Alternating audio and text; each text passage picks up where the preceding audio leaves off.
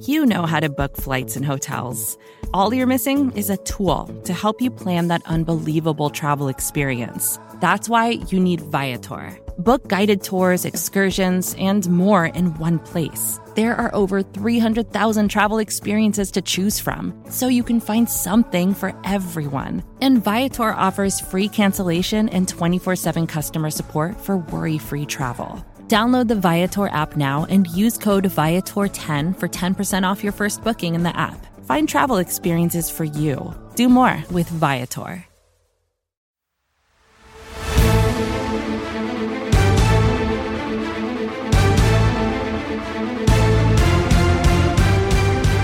Welcome, one. Welcome all to the greatest show of them all. It is the NFC East Mixtape Volume 120 something. You can listen to us wherever you get your NFC East blog podcast across the SB Nation universe. You can also watch us on the Bleeding Green Nation YouTube channel or the Blogging the Boys YouTube channel. I say us. He is Brandon Lee Gowton of Bleeding Green Nation. I am RJ Ochoa of Blogging the Boys. BLG, happy training camp week to you, my friend.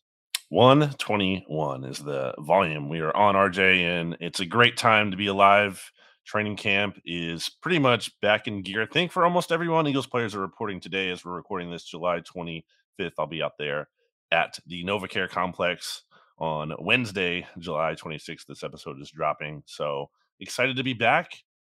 I think for some people who maybe don't necessarily live it every day, which a lot of our listeners do, um, it's like, oh yeah, okay, training camp. What's that really mean? It's like it's the start of the season. it starts here and it runs through basically the Super Bowl. So here we go.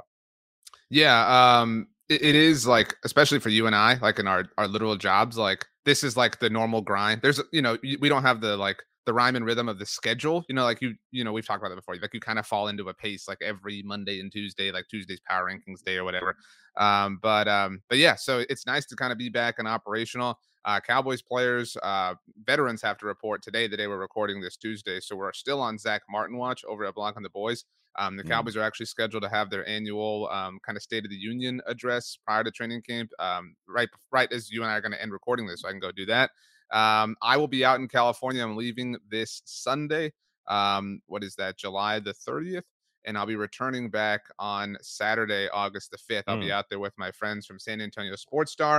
Uh, I'll be live on the radio every day from 10 to 12 Pacific. So we'll have links and stuff like that if you want to listen. We'll have guests and stuff. And um, obviously, BLG and I will um, will you know cobble together a mixtape when we get out there. Mm. It's a fun time. It's a stressful time, but it's all good stuff. Um, did you have something? You should have me as like- a guest. You should have me call in and I can check in. I can tell you what's going on at Eagles camp. Um, well, we will literally do that on the mixtape. Like that's literally the point of that. Um, mm. so I mean, yeah, whatever. Um, wow. today not uh, invited uh, is what I heard. today is uh the culmination of our all star groups. We're gonna put together some all star specialists uh for the NFC East. We're gonna assemble the coaching staff. I'm sure we're gonna argue, um, maybe not as vehemently as we did in our text group with uh, with Rob Stats Guerrera. You and I were, were having uh, a bit of a spirited conversation on Monday. Season's uh, getting started. We're ready. We're, yeah, we're I know. It was it was actually like oddly comforting. Uh, I, I don't know if you felt that yeah, way. It's healthy. Um, it's healthy. I did you have to. I did want to share one thing with you before we started. Um, so this is a terrible thing for both the podcast and the video audience. Um, but can you take a look at what mm. I just slacked you? The I'm video looking at can, right now. And can you tell me if that reminds you of anything? My center fielder, it's a Astros tweet. I actually really like these Astros uniforms, by the way. Oh, the Space City ones. But, so yeah, that's pretty um, cool. I have to give them credit the, for that. So this is a video of Chas McCormick. He hit a three-run home run on Monday night to tie the game that the Astros eventually won against the Texas Rangers. Uh, mm-hmm. But does that dance remind you of anything that, that Chas no, is doing? It doesn't. And a lot of Cowboys fans aren't Astros fans necessarily. Right. So. Well, I well, I, this uh, this is um I wouldn't say like placating the Eagles fans, but so I don't know if you remember this from the World Series where, where the Astros beat the Phillies. But Chas is from uh like I don't know if he's from Philly, uh, but he's from like the Pennsylvania area, and I yeah, did not know like West Chester. It's a little west of Philly so I did not know that he was. Um, I mean, it makes sense, but I did not know that he was an Eagles fan. So he was the player um, that AT and T Sports Day interviewed after the game, and uh, the reporter Julia Morales she asked him about the dance because that's kind of like his thing, like doing dances and stuff like that. And he said, "Yeah, Miles Sanders did that in the NFC Championship game." And, and, I was like, "Whoa!" Like I was not expecting, um, you know. And, and he kind of was like, "I'm trying to, I was trying to like do my best impersonation." And then she asked him a couple more questions, and at, at the end, he, he, of course dropped a "Go Birds." Uh, so I was not expecting um, just a, a, casual "Go Birds" when I was watching the Astros beat the Rangers on Monday night. All of your favorite sports people are actually Eagle fans, so that's fun. Um, no, that's not true. Anyway, uh, let's um go ahead. Actually, before we do our All Star culmination, you know, bow on top, cherry on top, whatever. Uh, we have some, I guess, news uh relative to the NFC East. Um, yeah. T- Tuesday morning, the day we're recording this, um, Saquon Barkley agreed to terms. Um, I mean, I why? Guess, so I, I've why is very, he doing this? I've had a very busy morning. So correct me if you've seen some tinier details. Um, so Saquon, by the way, it was like a, a deal that they agreed to with the Giants. I did not recognize or understand that the franchise tag could be like amended, that like mm-hmm. there could be anything added to this. Um, so he effectively signed his franchise tag with what about a, a million dollars, not quite literally in incentives um, that are partly tied to the success of the Giants, which he doesn't have full and total control over. Um, and um, he did not even get any sort of provision that he could not be tagged next offseason. Like this seems like a full and total, like great teammate move, I guess, being back, but like this is a full and total L for the like running back movement that we've seen kind of try to to you know run up since uh the franchise tag deadline passed. Saquon was out here on a podcast recently talking about like I could just say f my teammates and f the team or whatever, and then he he does this. Like, what did he get? He got so this is exactly what he got. Um, one year fully guaranteed at 10.1 million. That's what the tag originally was, but he also got what a 2 million upfront signing bonus. Okay, whatever.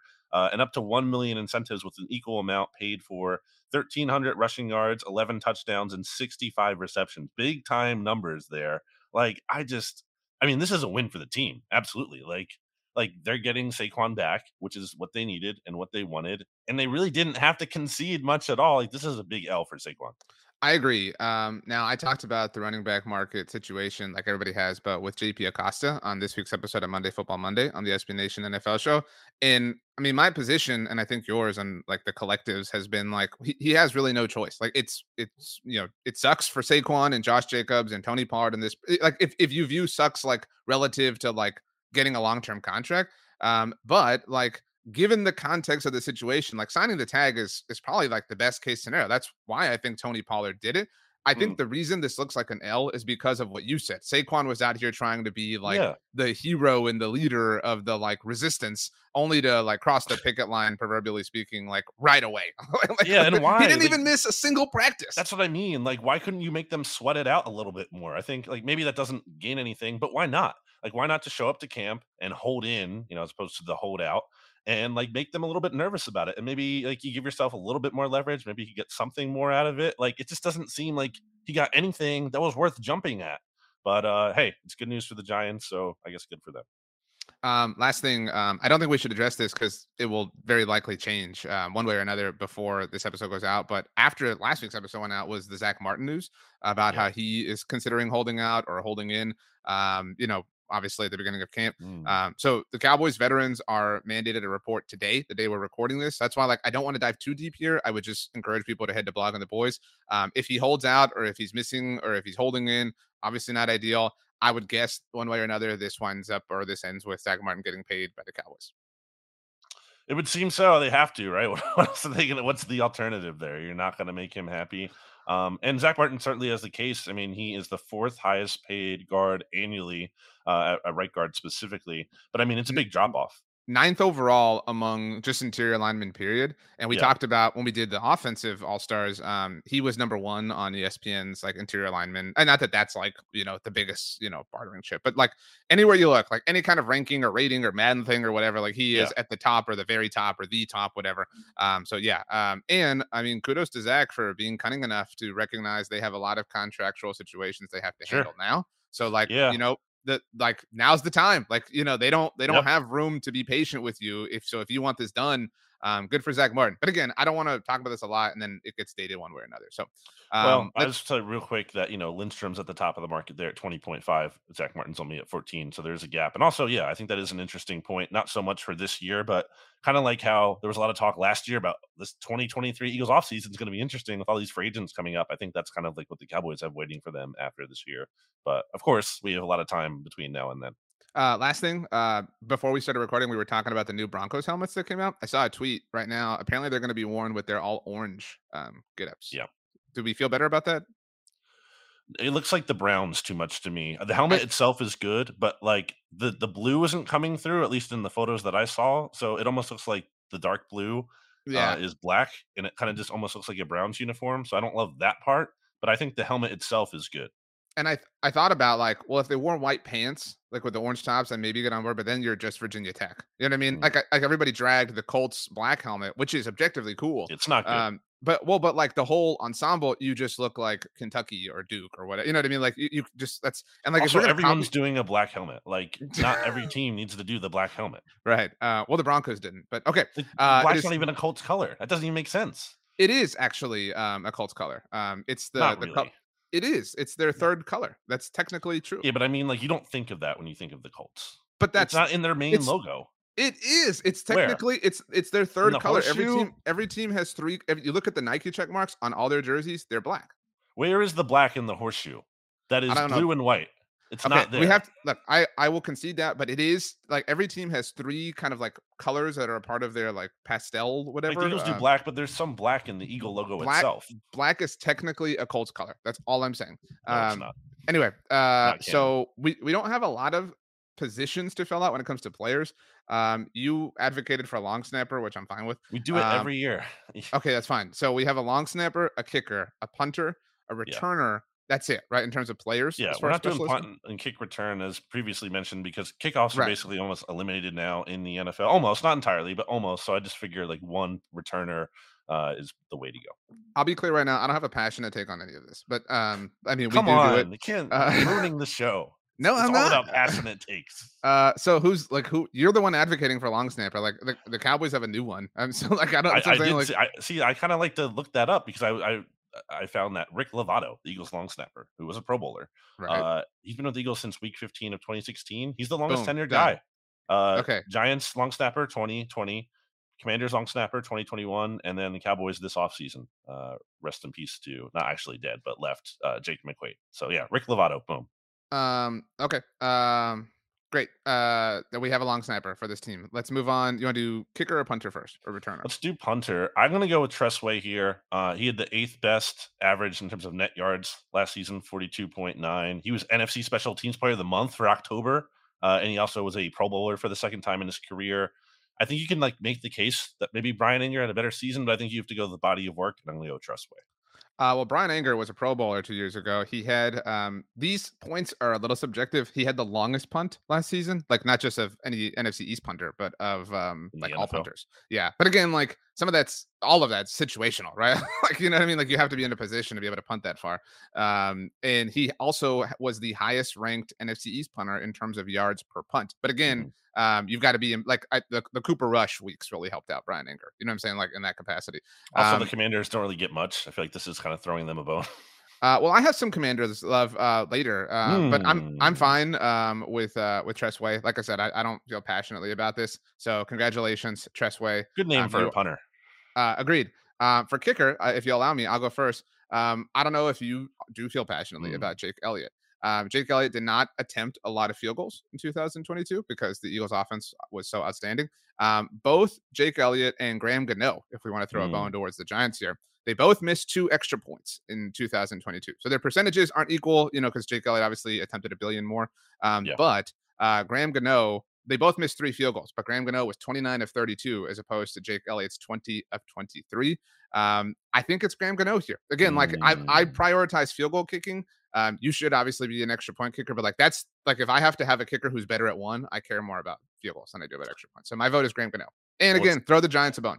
Definitely not someone from the Cowboys. We know that, and it's not Joey Slye. I don't I don't even know who their kicker is going to be at this point. Exactly. They have two That's on their point. roster at the moment: Tristan Vizcaino and Brandon Aubrey from the USFL, and then we'll see if they sign um, Robbie Gould or uh, Mason Crosby or whatever. or yeah. whoever. I think it's tough. I think it's really close. Uh, Gano was uh, two points ahead of Elliott in field goal percentage when I was looking at PFF's numbers, at least. But then Elliott was two percent above, you know, in extra points, kind of like you alluded to there. They both won one NFC Special Teams Player of the Award, uh, a, week award last year. Graham Gano. But Graham there you go. How about this? Here's the kicker. Pun No intended. pun intended. Uh, uh, Jake Elliott was the top graded kicker on kickoffs, while Gano was it's- 24th, no. which I know it doesn't matter as much, but doesn't still, matter. We're- well, we're, here to score how about points. this? the Giants' kickoffs resulted in the third worst average starting field possession last year whereas Jake Elliott had the second most touchbacks in the league. Also, Jake Elliott is at 28, while Gano is going to be okay. That's great. He can be he, he, can be the kickoff guy. That's fine. You have to but go. Who has made far, more big kicks in their career? Clutch kicks. As, I think you have to go Jake Elliott. Who has the longer career? That's the longest tenured, you know, kicker here. Graham Gano is 35 years old or 36 now. I think I don't know when his birthday is. Oh yeah, it's plenty but, of tenure. He's um, in his seventh season. He's 28. Again, the, the fact that Jake Elliott missed three field goals and he only attempted 23, like he didn't miss is, three. I think he had at least one, maybe two blocked, and it wasn't necessarily okay, like, like, a low kick. They it were was just like a really good block. Like, and also um, he, kicked, he has nails. kicks that are susceptible to being blocked. I mean, no. how do we know he's nails? He didn't have any like how many high leverage kicks he's did he have last year? kicks throughout his no, career. Like, I'm not saying I'm not saying his career, but like we've said before, there's a heavy slant on 2022, and it's not like there were high pressure moments for Jake Elliott in 2022 because the Eagles were blowing everybody out mostly. It's Jake so, Elliott. Graham Gano, baby. All right, congratulations to Graham Gano. It is time for the coordinators. This was a lot easier than I the thought return it was. guy. Oh, that's right. Um, my vote is KaVontae Turpin. Yeah, it has feel, to be because yeah, I mean, he's really the only guy who does kicks and punts. Britton yeah. Covey wasn't too far behind from him in terms of like a numbers perspective, at least punt.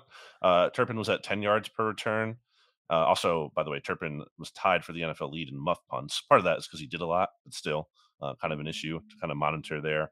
Um, but Turpin can do both kicks and punts, so you have to give him the edge. I'm very interested to see how he's used on offense starting if now. He even obviously. makes the team, right? Like that's, that's he's on a lock. Well, that's what I'm saying. Like when the when the rules change this offseason, um, you know, to like again inhibit, you know, returning kickoffs.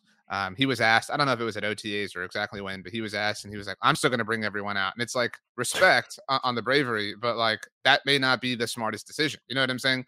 Um, so can't bring him out if you're not on the team. And he's not you know, he hasn't really been involved on offense, and that's not all his fault. So that's what I'm saying. I'm just very interested to see what his mm-hmm. role is, um, and if the Cowboys do carry him. Um, because if if they, you know, this isn't quite like you know spending a fourth overall pick on a running back level of like you know living in the past, but like you know the returners are, are kind of a thing of the past. So again, we'll see. Um, okay, our players are set. It's time for coordinators, all three. Uh, a GM, a head coach. Start with head coach because I think that kind of impacts what else I want to do it doesn't impact mine. Um, but I, this is the longest discussion to me. That's why I kind of wanted mm-hmm. to save it. um, well, no, I, I, I, McCarthy. I am, but I have some information. this is okay. so like I, I mean, I don't want to like I don't want to have the big discussion and then like sweep the other things under the rug. So that's why I think we should build up to that. Um, if you are okay with that, please. So offensive coordinator, I think it's got to be Mike Kafka. Like, like what is the argument for anybody else? You know what I mean? Well, like, I mean, people the, are going to be like, Bieniemy's better and I just I cannot it's, it's, give. It's unproven. Like I like, know, think, I agree. Like Mike Kafka's literally the only one who's done this job before.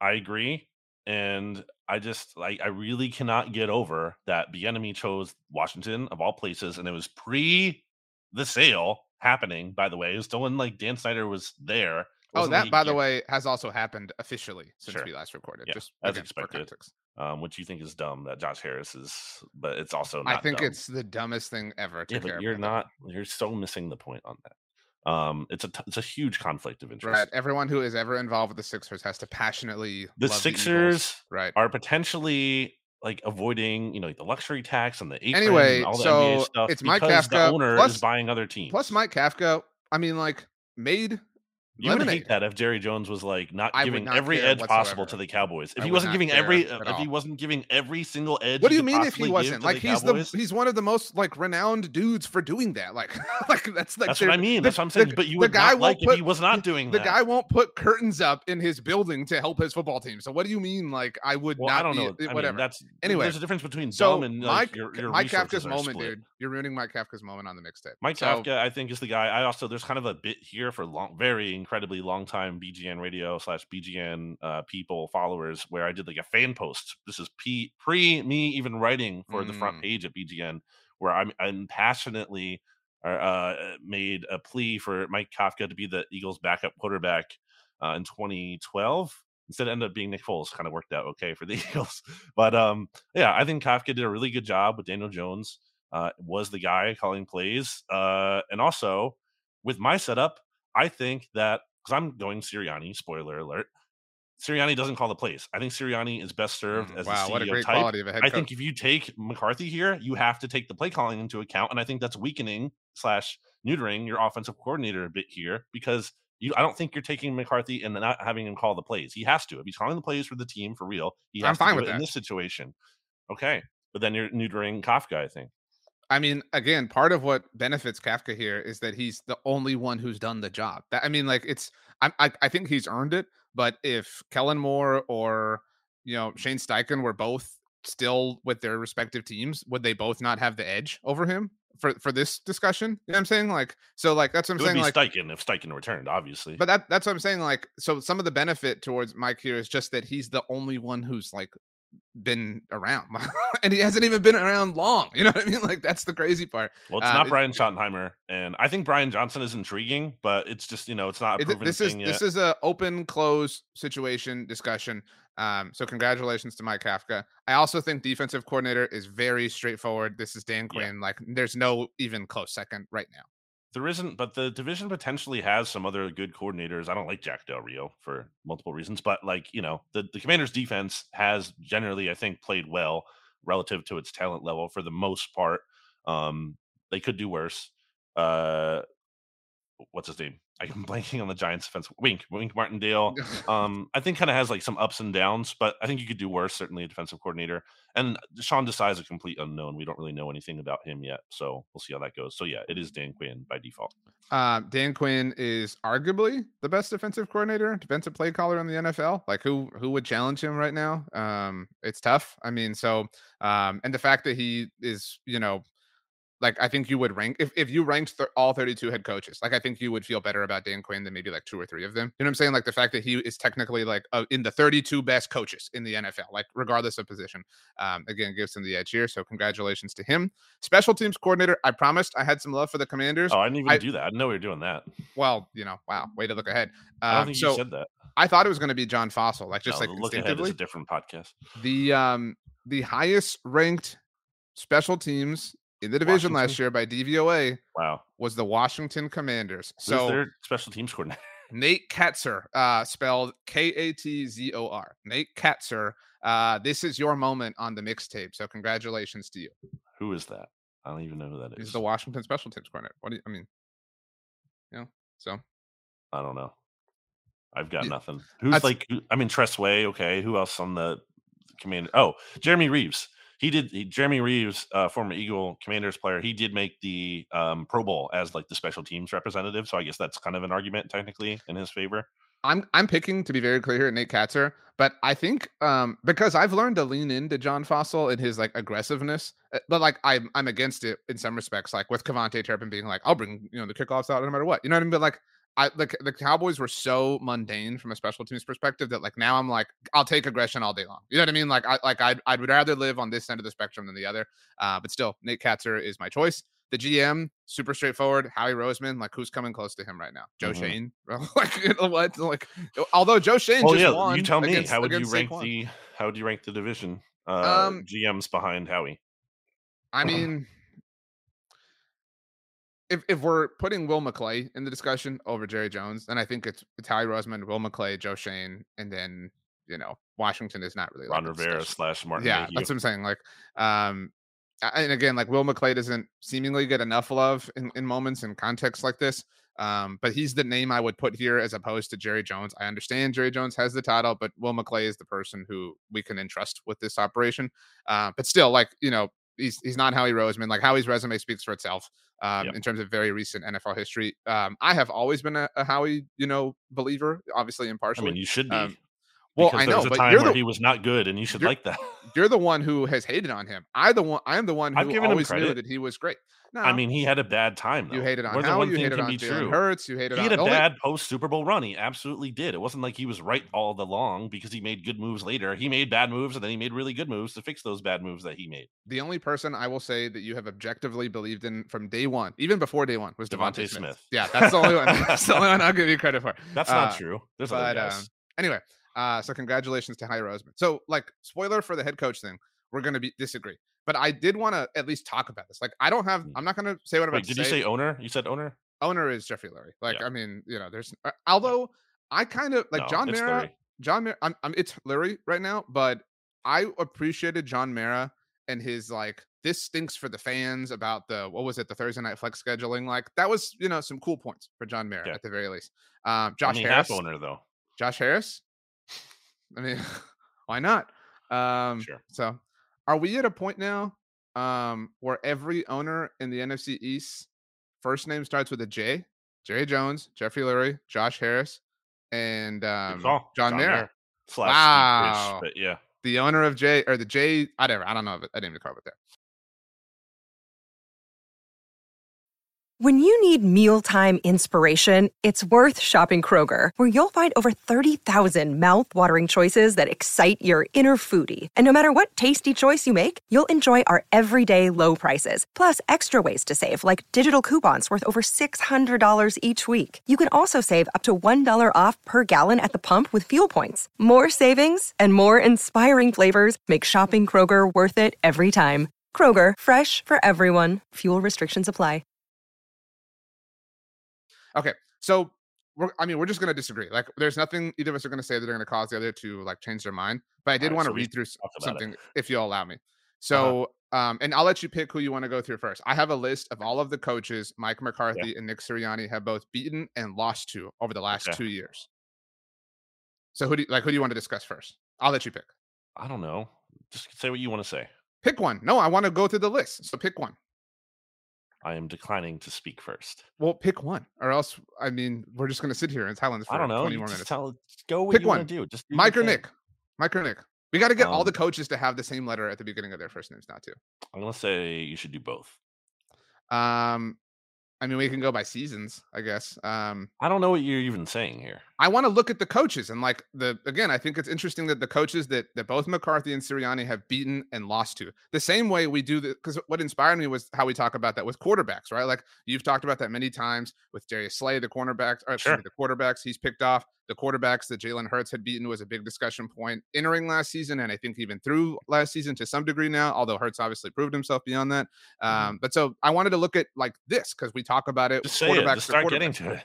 Well, I mean, I was asking you to pick and you didn't want to pick, so I had to explain myself even further. Um, I wrote down Sirianni first, so I can go Mhm. through him. So this is uh these are obviously the last two years. All of the coaches that Sirianni Mm-hmm. has beaten in 2021, Arthur Smith, Matt Rhule. So wait, hold on. Sorry, you're comparing both McCarthy. You're not counting McCarthy prior to this. Like I- these I are both at- 2021 on, right? correct, correct. I didn't do 2020 for McCarthy. Okay. We can look at that if you want. Um, but that was the Dak year. Like Well, I just injury. mean, you know, it's not a even comparison. No, it's not. I mean, but Yeah. I I only had two years for Sirianni, so you know that's why. But so Gotcha. you're right. Like anyway, um, so this the, these are all of the coaches Sirianni has beaten in 2000 and in order. In 2021, Arthur Smith, Matt Rhule, Dan Campbell, Vic Fangio, and then I had like some doubt. I was like, was Vic Fangio an interim head coach? Like I couldn't remember. Um, so that was a really interesting moment for me. Sean Payton, Robert Saleh, Ron Rivera, Joe Judge, and then Ron Rivera at the very end of the season.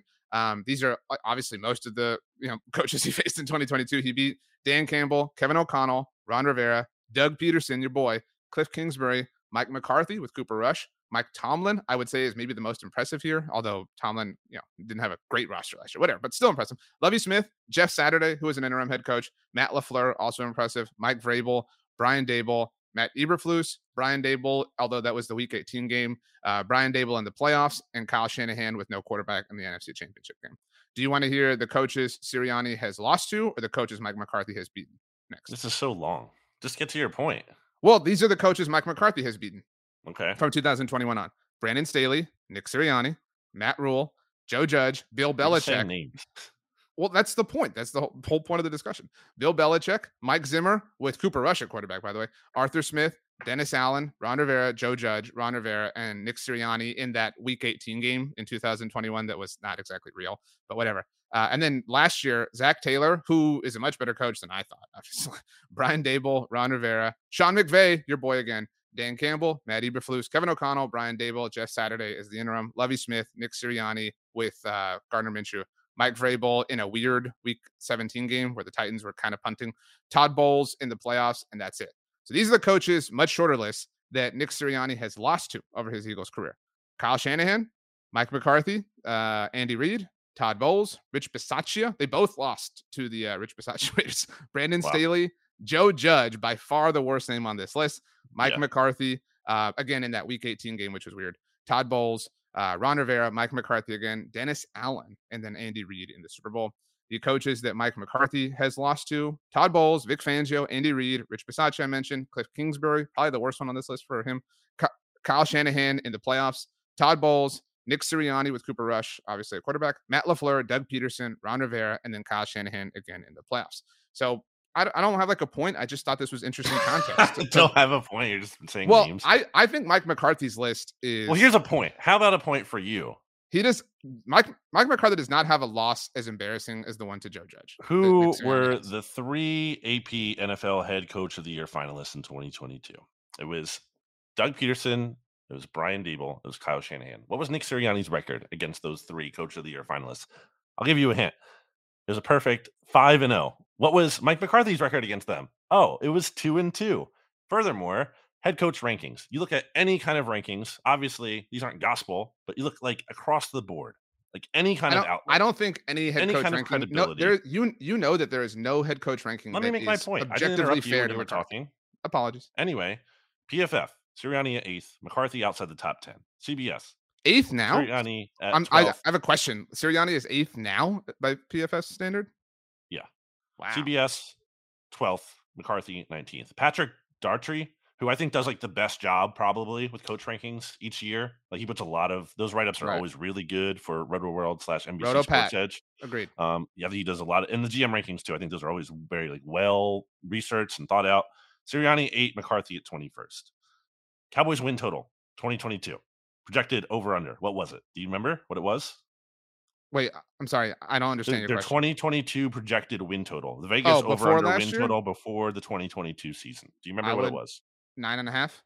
It's 10 and a half games. They won 12. They overachieved their expectation. Deserve credit for that. What was the Eagles' projected win total? It was nine and a half. What did they do? Set a new franchise record for wins with 14. Yeah, against way some bad overachieved the expectation. bad quarterbacks. Way over it's a franchise record. It's not like this easy thing that just happens all yeah, the time. Not exactly a rich franchise. Nick Sirianni in his last 31 games, and the 31 games here because this is when the Eagles kind of like figured it out. Nick Sirianni was rookie head coach. The only the last speech. 31 because that's when they've been really good. So the 31 the last games matter. also dates back to when the Cowboys, Mike McCarthy had the, I guess, the second buy of his career. Um, it was his second season. They had that buy. His first full season with Dak healthy. Last 31 games. Nick Sirianni, se- 23. What is the second eight. bye? Items, uh, but go ahead. Sorry. I mean, like his like it was a bye week for the Cowboys. It was just like first full season with like a quarterback who was healthy and starting the whole season, normal season. Anyway, uh, 23 and 8 for Nick Sirianni. And one loss came not trying in week 18 in 2021. At the same time, you could say the Giants didn't try in week 18, 2022. So that's fair.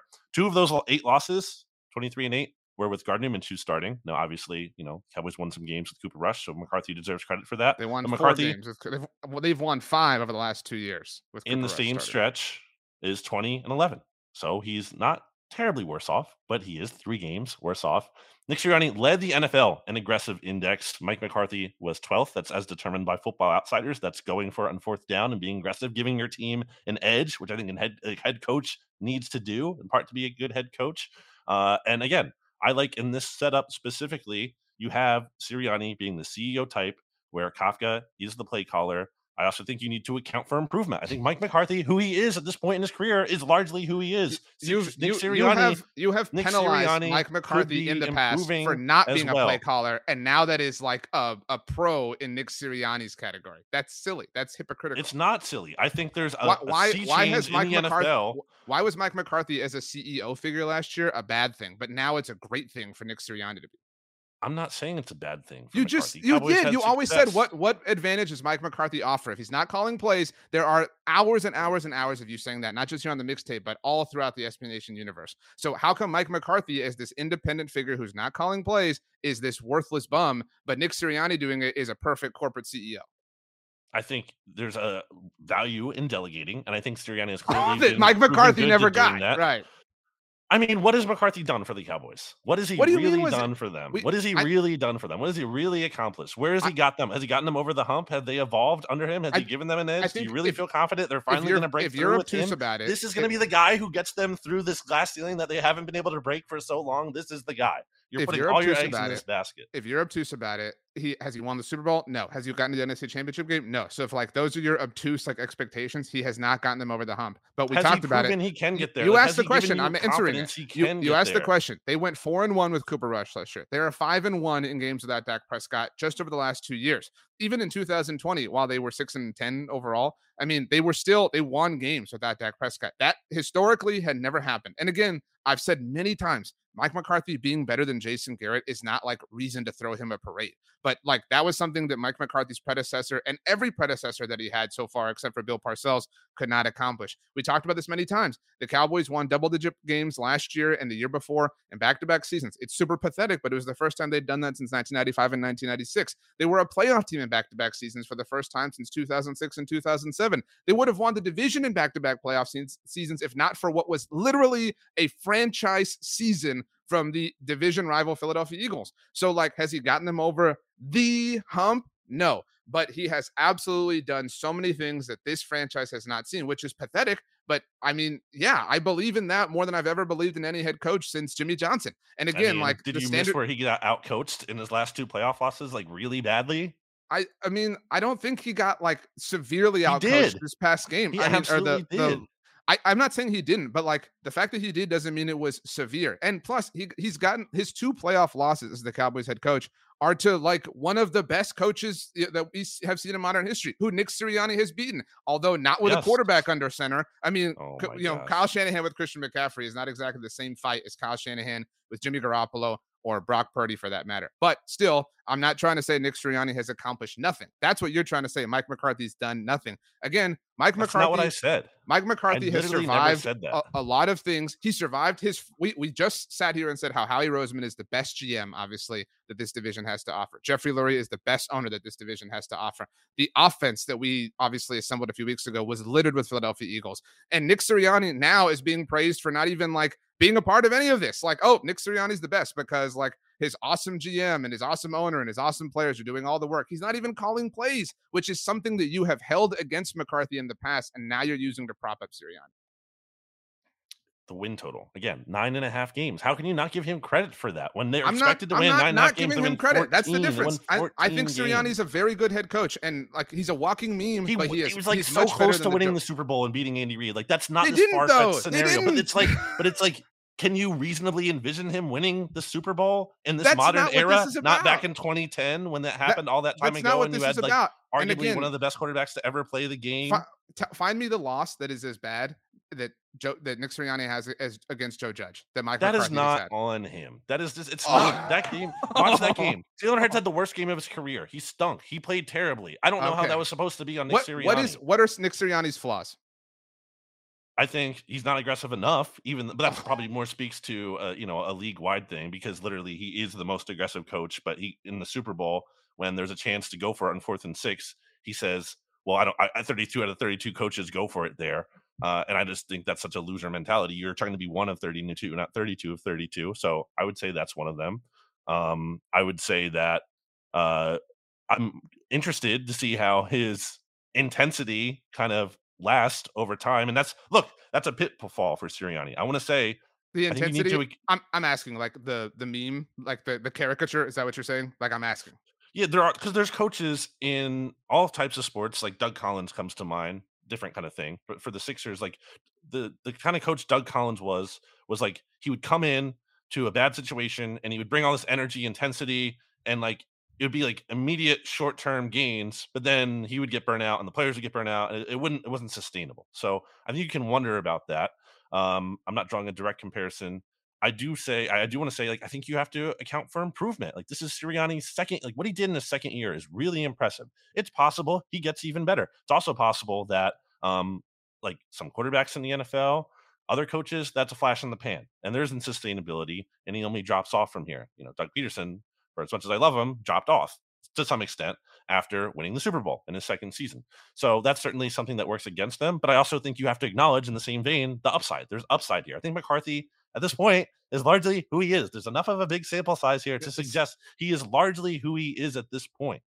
And it's fine, but I don't think you're getting over the hump with him. And I think you're not giving enough Sirianni enough credit by saying he's not the top coach in the division right now. Like, what is he? What more did he need to do? If so, if he won the Super Bowl last year, would you would you be willing to put him on? Yeah, top? that's a there's that's Oh a big gosh, that's was- a big if. like, but like, didn't- what was the they didn't win the Super Bowl. Gigantic difference. Dude, dude, okay, are- but is they, there, is they, there a they banner lost to an that, that the all-time link head will unfold that says we almost beat, we came super close to beating. Like if not for the holding We're not giving we them a Super won. Bowl title. They We're putting didn't as the head coach of the NFC East team. They didn't win it though. That's the thing. So he doesn't deserve to be head coach of the NFC East team because of that. I'm I, We're again like punishing it's him for that. you can't give him Andy Reid and credit. No, what, what I'm saying is you can't give him credit for winning the Super Bowl when he did not win the Super Bowl. You're you're trying to retroactively give him credit for winning the Super Bowl because they I'm not giving him almost credit. won it. They were they so did not close. win it. That They tells me lost, and Mike you can- McCarthy has won that a Super Bowl. that- You're, ta- you're okay, talking yes, about like 2010 and so you're talking ago, about the best whole of Mike ever, McCarthy though. As a, Brady. Mike McCarthy won the Super Bowl as a play caller. He's a play caller now. Like you held the play calling against him. Like, oh no, what are we going to do if Mike McCarthy's calling the plays? I'm not saying like it automatically leads to that, but like again, you're only assigning the demerits for his Packers tenure to him here, and none of the credit.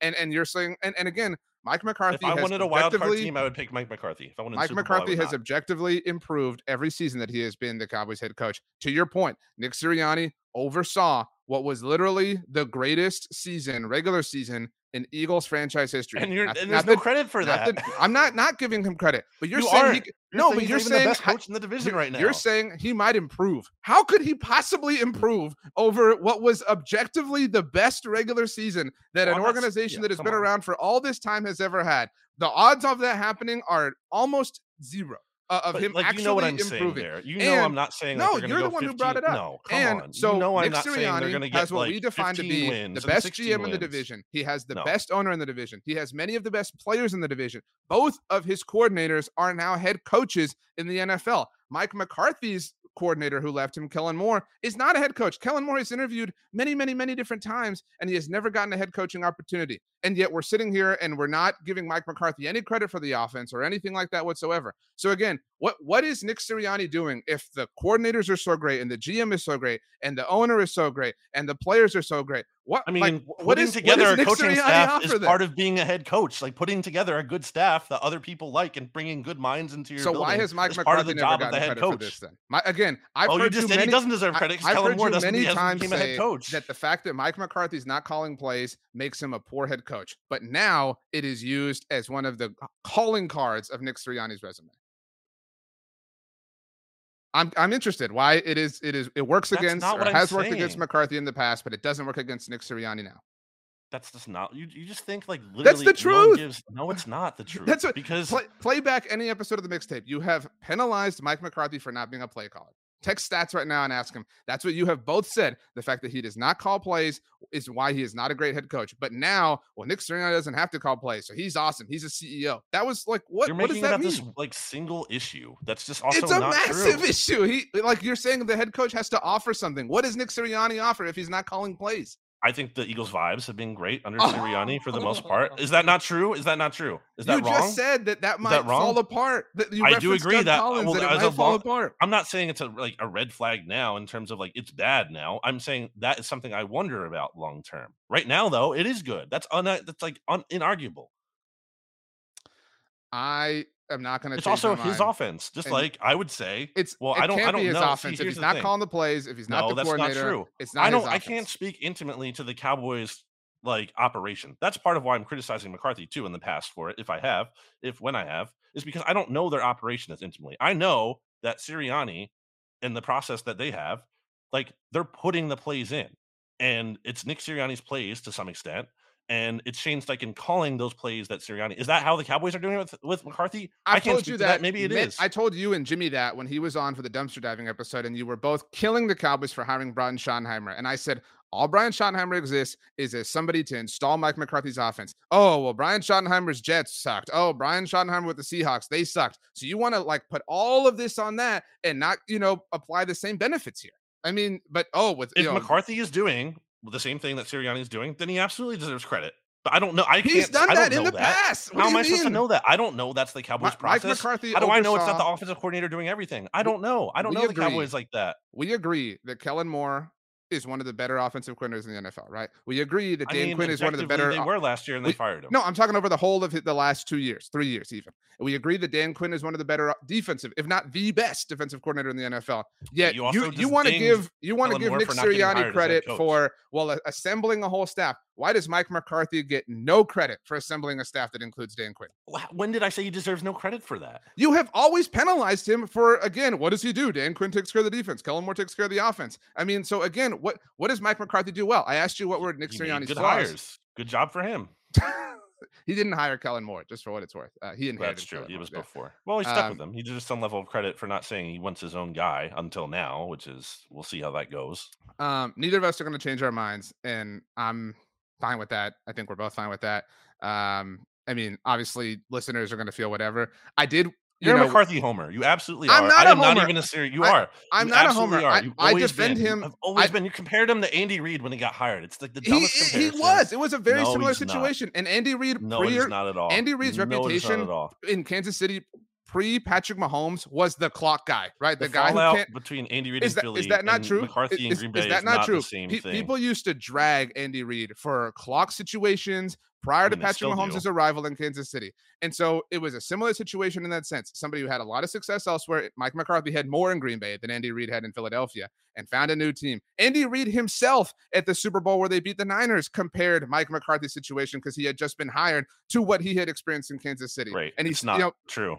He said that. What do you mean it's not true? Andy said not that comparable. himself. Andy And- did not flame out in Philly the same way that McCarthy flamed out in Green Andy, Bay. It's okay, then the your argument thing. is with Andy Reid, not with me, because he's the one who said that, not me. Okay, And just because someone says something and like, just because the person involved says it, that's ridiculous. This is how far you move the goalpost to not give Mike McCarthy any There's a credit. Like, fraternity with coaches. what is he going to say? Like, oh no, it's totally different. He so, sucks. like, at what at what point are you willing to give Mike McCarthy credit? If Andy Reid is willing to, well, What do oh, you oh, BLG says no. for? BLG Okay. says Andy Reid lied because they're they've a been part of a same solid team. Cowboys have been a, a solid team that still can't get over the hump, just like they've been for what since the mid '90s. Okay, all the See, credit like, in the world now, to Mike now McCarthy we're for just be, failing now we're to do being anything outstanding and saying these like things that are obviously What has true. he but again, done? What has he? What do you mean? What has he done? We've so had the same conversation. See, like with so do you- McCarthy, like, his whole credit whole status What do you want me to literally say what about has him? he done? What do you want me to like? What do you want? I want you to say say he's one of the better. I, I don't actually. I don't want you to say anything. I've said all I need to say about Mike McCarthy. So you want me to I say he's do the best coach in the division because he hasn't taken the Cowboys anywhere they haven't been before. Meanwhile, Nick Sirianni's going to the Super Bowl. have the Eagles has Nick Sirianni year. taken the Eagles anywhere they haven't been before? Has he done that? Because that's that's the measurement you just said that Mike McCarthy had to accomplish. What what has Nick Sirianni done I mean, for the for Eagles that they had though, never for done? years, Oh, they haven't gone to the NFC Championship Now the point has changed. Now the, Okay, so it's a, it's a ding on the Patriots where Bill Belichick goes back to according the to Super Bowl. you. You're the one who said well, he Mike hasn't been there McCarthy before. hasn't That's taken not what the I meant. Cowboys You know what I mean? anywhere You- they haven't you're been before. my words. You're twisting the meaning of them. I'm not twisting them. They're, they're your absolutely are. words. Nick Sirianni hasn't done anything with the Eagles that haven't hasn't been done in very recent history. In fact, some of the like most prominent members of his team that were outstanding last year were Maybe prominent members like on the team picked that up actually from the won Super, the Super Bowl, Bowl. team and went back to the Super Bowl. That's not true. That's not. They went. Do I need to relitigate everything that happened from 2018 to 2020, where then they were picking what right, and how we draft re- after that? how we rebuilt the team that? Nick Sirianni inherited. Good he for Nick rebuilt Sirianni. the team that he also destroyed. good for Nick Sirianni being in the right place at the right time. I do think this will be a very fascinating um, season for both these coaches, in that it will yield the like, what is Nick Sirianni really doing thing, the like discussion I've raised, and oh, Mike McCarthy's now the play caller. The offense is amazing, or it sucks, right? Like they'll both be somewhat under the microscope in ways they haven't been in the past. Um, let's get our songs. Let's get out of here. Uh, Rachel offered hers. Uh, she said it is glamorous by Fergie. G L A M O R O U S. Yeah. That's a great uh remix on the uh, Super Mash Brothers album. So, um, do you want to go first? Do you want me to go You first? go. I'm trying to pull mine up so I get it right. Uh, I'm headed back to California, second time this summer. I'll be there. I mentioned it. Um, so I wanted a very California themed song. I already did Yellowcard and that kind of stuff. Uh, I'm going with friend of Blogging the Boys, Micah Pueschel, his band Iration. Uh, he is a 49ers fan, um, so yeah, I don't hold that against Push. But uh, they they have a lot of great songs. I highly recommend Iration. It's just like an overall jam, overall vibe. But this song is too good to be true. That is uh, the letter or the number two, and then all caps G U D. So too good, and the U has the umlaut on the top, and then the number two again, the letter B, and then T R U. Too good to be true. by Iration. I've not heard that. At least I can't think of it if I have. I do think you'll Um, enjoy it. I have a lot of people like my song last week, by the way, the um Yeah. uh, instrumental song. So shout out to everyone who commented on that, including my dad. Uh, shout out to Wow. Shout out to Dad. dad. Um, all right, I'm going with training camp's back. You know, it's exciting time of year. NFL is back. That's so funny. Like the amount of times every offseason someone says the NFL is back because you just say it at every like stage. It's like I All said right. that on I said it on Monday Football Monday. Like there, there are it. several versions of the NFL is back. Like uh, training camp's training, here. The NFL is back. Training camp, Hall of. Fame, yeah, preseason, regular season. Week um, one game, like the kickoff game, Thursday night, NFL is back. But then the Sunday, Or- first actual Sunday of the NFL, NFL is back. or um even like way before all that, the first day of free agency, like Happy New Year, the NFL is Right. back. You know what I mean? Like back. so the draft, NFL Right, is right, right. back. Um, a big trade maybe out of nowhere. NFL is up, and like training camp has even started. There's a big trade right before camp. NFL's back. NFL's just always, it's always back. It's back multiple times a year. Um, so sticking with the theme of being back, uh, I'm gonna go with Return of the Mac. Parentheses C and J extended mix. That specific track, which I'll send to you, um, so that can be added to the playlist. It's an extended cut of that song. There's a little uh, piano intro intro that leads in, as opposed to just getting to like the main part that everyone knows. I think it's the build up is fun. There's also like a little bit of um, I don't know what you call it necessarily, like a DJ solo in the middle of the song with like you know like the record scratch, like the yeah. So it's kind of like it's fun. I think it's a it's a more fun, longer version of the song as opposed to like in a radio edit or whatever. So there we go. One of the better commercials in recent memory, the Burger King um commercial that featured that song. That is one of those like It's like I can I can close my eyes and like imagine like walking in somewhere and it you know what I mean? It like being on. exactly um, like an it- entrance song. Yeah, you're hyped up. yeah. Um wow. That's great Put song. that on in the morning. Like like I think that's a good like you know you're waking up in the morning, you're excited, training camp's back, and you're feeling good. Uh, appropriate given our spirited discussion here. Return of the Mike Mac McCarthy. There we go. That's terrible. All right, the Uh, episode's over. J- I just want you to always remember that you picked that song because it was Mac. Because you you had Mac on the on the brain, on the mind. Big Mac, Mike McCarthy. I think that's kind of weird how we give credit to like Mac with MC. Like there's no A there. You're just you're just saying that. Also, you mean here's you mean how little- we we take like the MC and call it Mac in some yeah context? like there's no A. Yeah, I used to call Mike McCarthy Mikey Mac. To your point, um, like you know, I I get why it happens, but like there's no A. We're just adding an A. I don't. It's why are one we of adding those- the A? what's the what's the connotation of McDonald's that has Mac in it? I guess a Big Mac. Yeah. Okay. Yeah, but like people call it like Mickey D's, the Golden Arches. Um, it doesn't it really have like a D's Mac sometimes. name. Yeah. Here's another little shower thought for you quickly. You know the phrase like throw cold water on something? Mhm. Does that really do we really need to specify like cold water? Because I was looking up the origin of that phrase.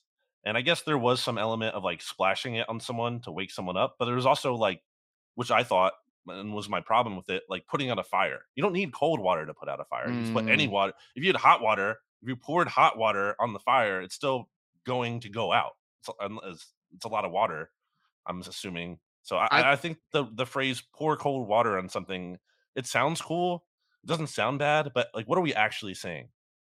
Yeah, I mean, like I get what you're saying. Like, just you could just pour water on something, like right? Like, Yeah, what, what would hot water water, on those not rumors. accomplish Right. that cold water would accomplish? Why is it right? cold water? Like, why does that matter? Like, if it's a, a fire, it doesn't matter if it's cold or Right, what right. temperature the water is. When you started that, I kind of was going to disagree, but like you, you, you landed the plane. You brought me in. Um, my favorite like expression with water is be water. I love that. Like, I love when when, but I love when it makes sense. What do you mean? Um, so like.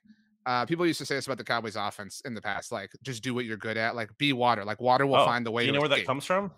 I I mean, I, think? would imagine like just the general like laws of physics. There's Um, actually a good uh, Bruce Lee talk about uh, being water, be shapeless. Yeah. I'll send it to you. Be water, my friend. Um. Wow. I'll Okay. read it Let's to you. Let's leave, and as we do, Be like w- water making its way through cracks. Do not be assertive, but adjust to the object, and you shall find a way around or through it. If nothing within you stays rigid, outward things will disclose themselves. Empty your mind, be formless, shapeless, like water.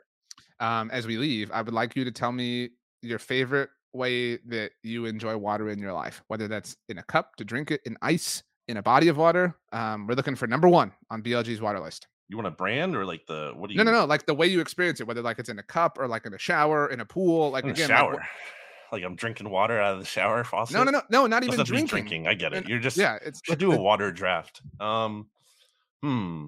I really do like. I think the top form of water is swimming pool at the beach. Very specific, not just any swimming pool. Swimming pool at the beach, not swimming in the ocean. Maybe Not after swimming the ocean. swimming pool. Yeah, Swimming, after the ocean, you come in, it feels really good. Yeah. well, I don't really care when, but at pool at the beach is like top notch. Um, I'm gonna go very different with my answer. That you didn't ask for it, but um, a power washer. There's just something to feeling like really powerful with water. You know what I'm saying? Like, I haven't Water? used one, so I can't speak to it, but that's a, probably a good answer. say the word water and we leave. Water.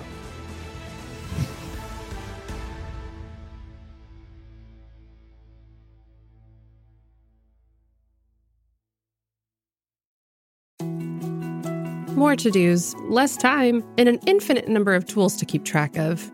Sometimes doing business has never felt harder, but you don't need a miracle to hit your goals. You can just use HubSpot because their all in one customer platform can make growing your business infinitely easier. Imagine this high quality leads, fast closing deals, wildly happy customers, and more benchmark breaking quarters. It's not a miracle, it's HubSpot. Visit HubSpot.com to get started today.